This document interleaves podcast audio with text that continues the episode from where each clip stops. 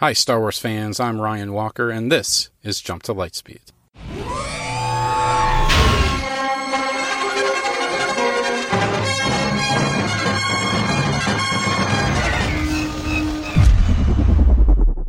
Welcome back, Star Wars friends. There's some minor spoilers for The Mandalorian coming up, so if you have not watched it yet for whatever reason, you may want to skip ahead now.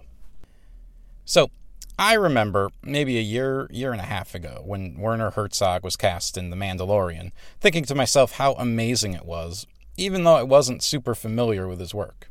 I recognized him from some of his minor acting appearances, like his role in Parks and Recreation or some voice appearances in like Penguins of Madagascar and Rick and Morty.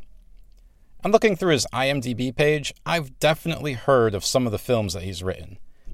Fitzcarraldo, for example, really jumps out at me, and I can't really explain why. But he's definitely one of those names that you know is a legend in filmmaking by reputation. So the question is how did Werner Herzog get involved in Star Wars? The answer, of course, is money. Let me explain. So, going back to May, there was an article in Vanity Fair magazine that included snippets of an interview they conducted with him at the Cannes Film Festival. He was there to discuss his movie that was showing, uh, Family Romance LLC. He had some difficulty getting investors for the project because it was, uh, let's say, kind of unconventional. He wrote a script, but left it incomplete. He, he was just going to have the actors ad lib a good portion of their lines. But, but the actors weren't going to be actors, they were going to be non actors. Uh, uh, Japanese speaking non actors, to be specific. From Japan, because they were going to film in Japan. Oh, yeah, and uh, Herzog didn't actually, you know, speak any Japanese. So I can't, I can't imagine why people weren't really into throwing money at this idea. So, um, just like a teenager taking on a bunch of odd jobs to save up money for their very own Xbox, he took on a bunch of roles that he probably otherwise wouldn't have, just to earn enough money to, to finance this movie. And one of those roles was his role as the client in The Mandalorian. So at that time, he, he was asked about why he was getting involved in the Star Wars project. So he responded, quote, I asked for the full screenplays, and I looked into the part, and it looked good and interesting. Unquote. It's kind of a non committal answer there, eh? He also says, quote, I had a very, very vague idea of what Star Wars was all about. Unquote. Now, as, as someone who immerses himself in Star Wars on an almost daily basis, this is a wild concept to me. That there are people out there who you know, beyond not even having seen the movie, we don't even know what it's about. I mean, I I always thought that it was kind of ubiquitous. Know, use the Force, Luke. I am your father. Those those things are are pop culture. They're everywhere.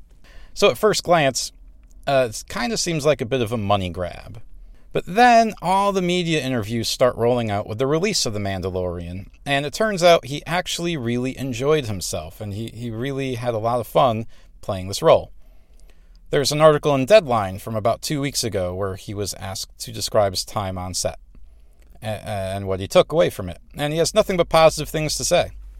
Um, he says, quote, On the big fantasy films, actors were acting almost like robots in front of green screens, and, and you didn't see the world that you were inhabiting, unquote.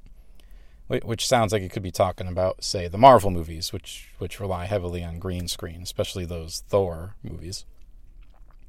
Uh, he goes on, quote, now the actors see the entire universe in which they are operating, and the camera does the same.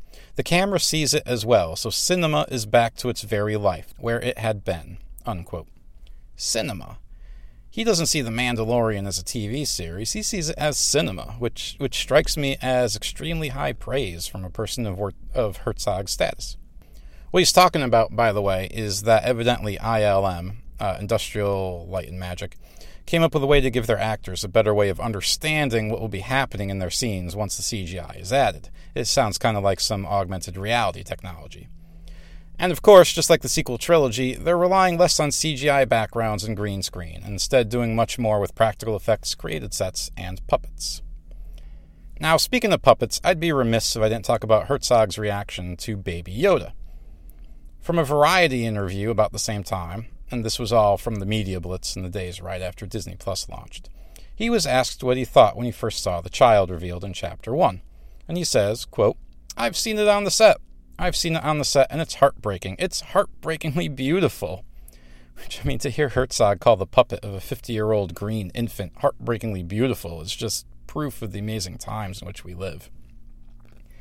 He describes seeing a pair of techs operating it remotely, one doing the eyes and mouth, the other doing the other movements, and he goes on to say, quote, It looked convincing. It made you cry when you saw it, unquote.